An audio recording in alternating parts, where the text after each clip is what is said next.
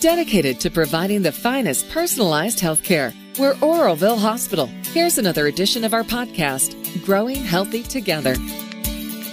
Every year, millions of Americans quit smoking or try to quit smoking. And maybe this year you've decided to be one of them.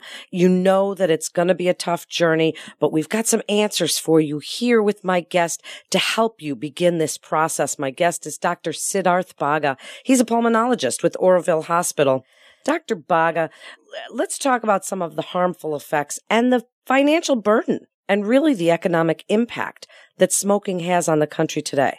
Um, smoking is the most preventable cause of uh, injury to the body in the country at this point uh, in, in, today's date. Uh, financially, it costs people um, a significant amount of their annual annual earnings to support this habit, and in the process, is hurting their body in multiple ways, from the lungs, the cardiac, the risk of cancer, to um, joint pains, and even uh, uh even uh, uh, difficulties with uh, vascular uh, vascular approaches to the organs and uh, ulceration. So the problem is not just a financial; it's a it's also a burden on the patient's body and on the society as a whole. Because as those uh, people with um, smoking-related lung disease or other organ diseases get worse, then um, that burden then either passes on to them as terms of the cost that they have to pay or back to the society and the society then foots the bill for the entirety of uh, care for people who can't afford to take care, care for themselves. So cigarette smoking is literally the most important healthcare uh, problem that the United States faces at this point in its, uh, in its, in its stage. So why is it so hard to quit? What's the addictive property of smoking? And Dr. Bagga, what happens when somebody quits smoking? Um, cigarette smoking is equi- uh, creates a pathway in your brain uh, that is very similar to what the feedback that we get when we eat. Um, you could imagine that everybody we meet is uh, addicted to food, and uh, what the cigarette provides with us, uh, provide you with, is nicotine. Nicotine is best delivered through smoke. Um, if there was a way to deliver nicotine as rapidly to your brain as smoke does, uh, all the cigarette manufacturers would jump on it. Um, cigarettes are not a device to sell you smoke; it's a device to sell you nicotine, and nicotine has the addictive properties. Uh, nicotine is also essentially what gets released in your brain after eating. So it's just as hard to quit smoking as it is to quit uh, eating. So that is why when people attempt to quit smoking, they always feel the need to eat more to augment that in the missing uh, enzymes in the body. They feel they're not as good. They're not feeling as good as they had before when they were smoking. So people tend to gain weight. Uh, nicotine replacement products, even though they are effective at giving the nicotine, they're not as quick as getting that information, that nicotine to your brain. So we're never able to associate that addiction, uh, that every puff makes me feel better right away rather than taking a lozenge or a nicotine gum, which make me feel, make me feel better 20 minutes later. Um, so the problem is not so much the, the addiction is not the smoke. The addiction is from the nicotine, and uh, quitting is just that difficult because it is one widely available and used to be society uh, supported by society, and two, um, it is it's as difficult to quit as it is to quit smoking, uh, quit eating. So, what do you think is harder to quit? The behavioral portion, because for some people it's going out in the garage or the movement between their fingers or whatever the behavioral aspect of it is, or the physiological, that addictive nicotine, you know, prospect. Which do you think it's tougher? And while you're answering that question, Dr. Bagga, start with the process. What's the first thing you want people to think about when they're thinking about whether it's behavioral or physiological and what you want them to do first? So, um, most people who are smoking nowadays started usually when they were younger. Uh, they were targeted heavily by cigarette company ads uh, and uh, even, unfortunately, physicians earlier in the years. So it was societally the normal thing to do, even in quotes, cool thing to do. Um, that has stuck uh, in a lot of people's heads as that's the norm. And to think that cigarette smoking advertisement has stopped uh, would be a mistake. They they still spend about nine billion dollars a year in advertising, even though they're not on TV, they're not on radio, they're not on, they're just print ads. So there's a lot of effort still in convincing people that cigarette smoking is the right thing for them to do. So the behavioral aspect of it is you have um, in a process that you're used to doing. Uh, there is some structure in your family, be your friend, your uh, your car, your coffee in the morning that triggers that behavioral aspect, and you want to do it, and you can't give that up because it's the first thing you do. And once you start for the day, you're not giving up.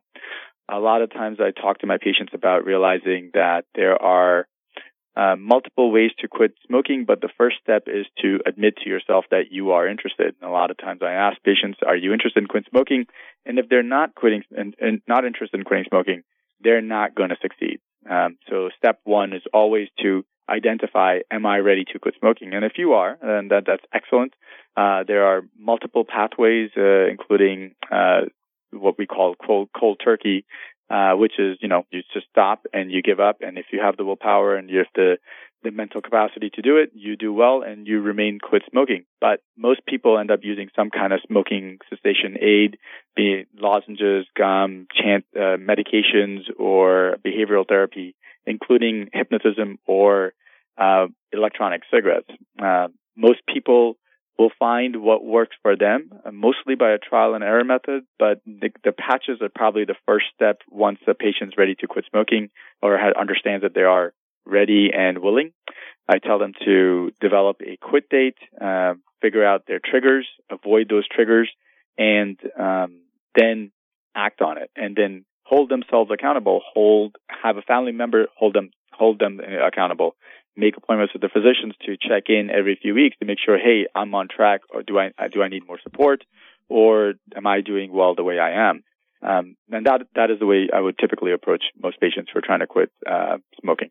If nicotine is so addictive, if someone goes on the patch or they're trying Chantix or any of these others, will they experience that nicotine withdrawal? And what can they expect those first weeks to feel like?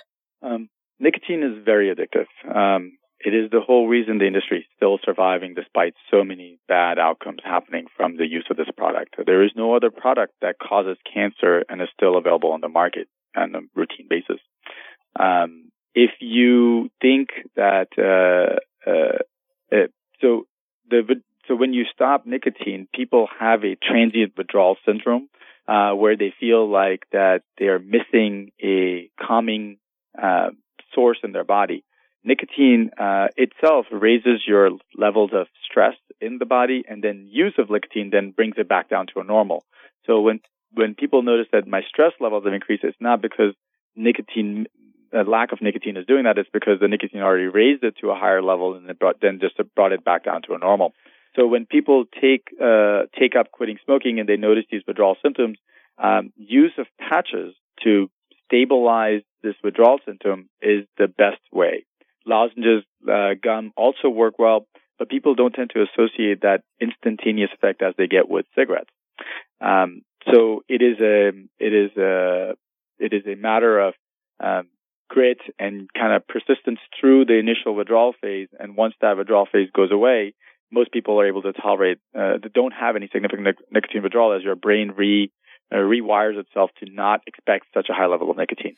What about the worry of things like weight gain with quitting or going to social events when you feel like that's been sort of a crutch or where people might be smoking and the advent of vaping? You know, Juuls and these e-cigarettes that supposedly are better for you in quotes. Um, the societal aspect of smoking has drastically improved over the last five, ten years. Uh, there are grading systems for states on providing places that are smoke free, uh, not allowing in public places, and almost every state is moving in that direction. So the majority of the societal impact that people notice with smoking is are in their own houses. And as people realize more and more that smoking in and around their house is making their family members sicker, um, their kids get develop asthma, um, them developing other health conditions, people are realizing that that is not what they want for their family. So the societal impact, I think, is less and less. In fact, it, I think uh, it, it, promotes the quitting of smoking. Um, as for the newer replacement products of cigarette industry, uh, the Juul products and the electronic cigarettes, those are a, a means of behavioral modification. If somebody is addicted, uh, is anxious and needs something in their hands or mouth or something along those lines to keep them occupied, it is a means of moving away from cigarette, but by no means is it healthy for you. The electronic cigarettes have also been known to have carcinogens in them. Um, even though their initial products are deemed very safe, they are still found to have uh, carcinogens. Uh, not in the high quantity of cigarettes, but they're still there. Uh, it's the equivalent of saying I'm going to be uh, eating, you know, a pound of butter because it's better than eating a pound of uh, some oil or something bad. So it's equivalent in the the bad outcomes, but it's it's newer, so it's more society societally acceptable, uh, but still is not good for you. And if you slip up, if you've got that willpower, maybe you went cold turkey, maybe you did the patch or you did some medication assisted, you went to support and counseling, you did all of the things that are really good ways to quit smoking. Dr. Bagga, what if you have a slip up? then what? You get right back on the wagon and also speak about your smoking cessation program and what it offers. So I typically tell my patients that uh, failing to quit smoking is not a failure. Failure to start quitting smoking is the complete failure. So I have patients who start quitting smoking and they fail uh, twice a week. They keep at it. The, the goal is to not quit on quitting. And as long as you keep trying, you will succeed. I've had patients try to quit smoking for two years and then eventually come to a point in their life, either financially or health wise or mentally, that they're just, this is not the right thing for me. And then the next day they're done. Um, so because you have failed once or twice or three times is not an indication to stop, stop trying. Um, so there are multiple other avenues of trying to treat smoking. So if you fail once, uh, fail one, try the other, try the next, and uh, keep going uh, your physician should be able to help with that. Our uh, in our uh, community here, we have a smoking cessation program. Uh, it is a clinic visit that is based solely for the purpose of helping patients quit smoking. Most of the times, when you go to your primary care, out of the 10 medical problems you have, one of those is quitting smoking, and literally has very minimal amount of time spent on them, counseling provided, or options discussed. In our clinic, we discuss only smoking cessation. We t- uh, discuss the options, the avenues, the medications, the side effects, the risks, the benefits, and the expectations. And patients seem to accept that more readily, understand that this is the focus, and once they realize that this is the goal, uh, they're able to act more decisively on that then wrap it up for us because this is really a great topic and so important for our society, Dr. Bagga. Give your best advice for people that love somebody who smokes or are considering quitting themselves and what you really want them to know about just the, the tough part, getting started, which seems to be everybody's biggest fear. Um, the biggest obstacle is ourselves in trying to quit smoking. So we have been brainwashed for the longest time by society, by media, by everybody around us who smokes that this is not bad enough. This is what helps. This is what you need. Um, and we need to change that mindset. I typically talk to my patients and I discuss with them and I said, I tell them, uh, imagine if there was a medication that you would have to pay completely out of your pocket, no insurance coverage, uh, to calm your brain. And in the process, this medicine would cause you to have heart attacks, strokes, um, and lung cancer. And I asked them the question and asked them to, and have them say, would you ever pay for a medicine out of your own pocket? And the answer is a, a resounding no. And then I asked them, what if that medicine was cigarettes and it came in the form of a cigarette? I mean, the pill was a cigarette.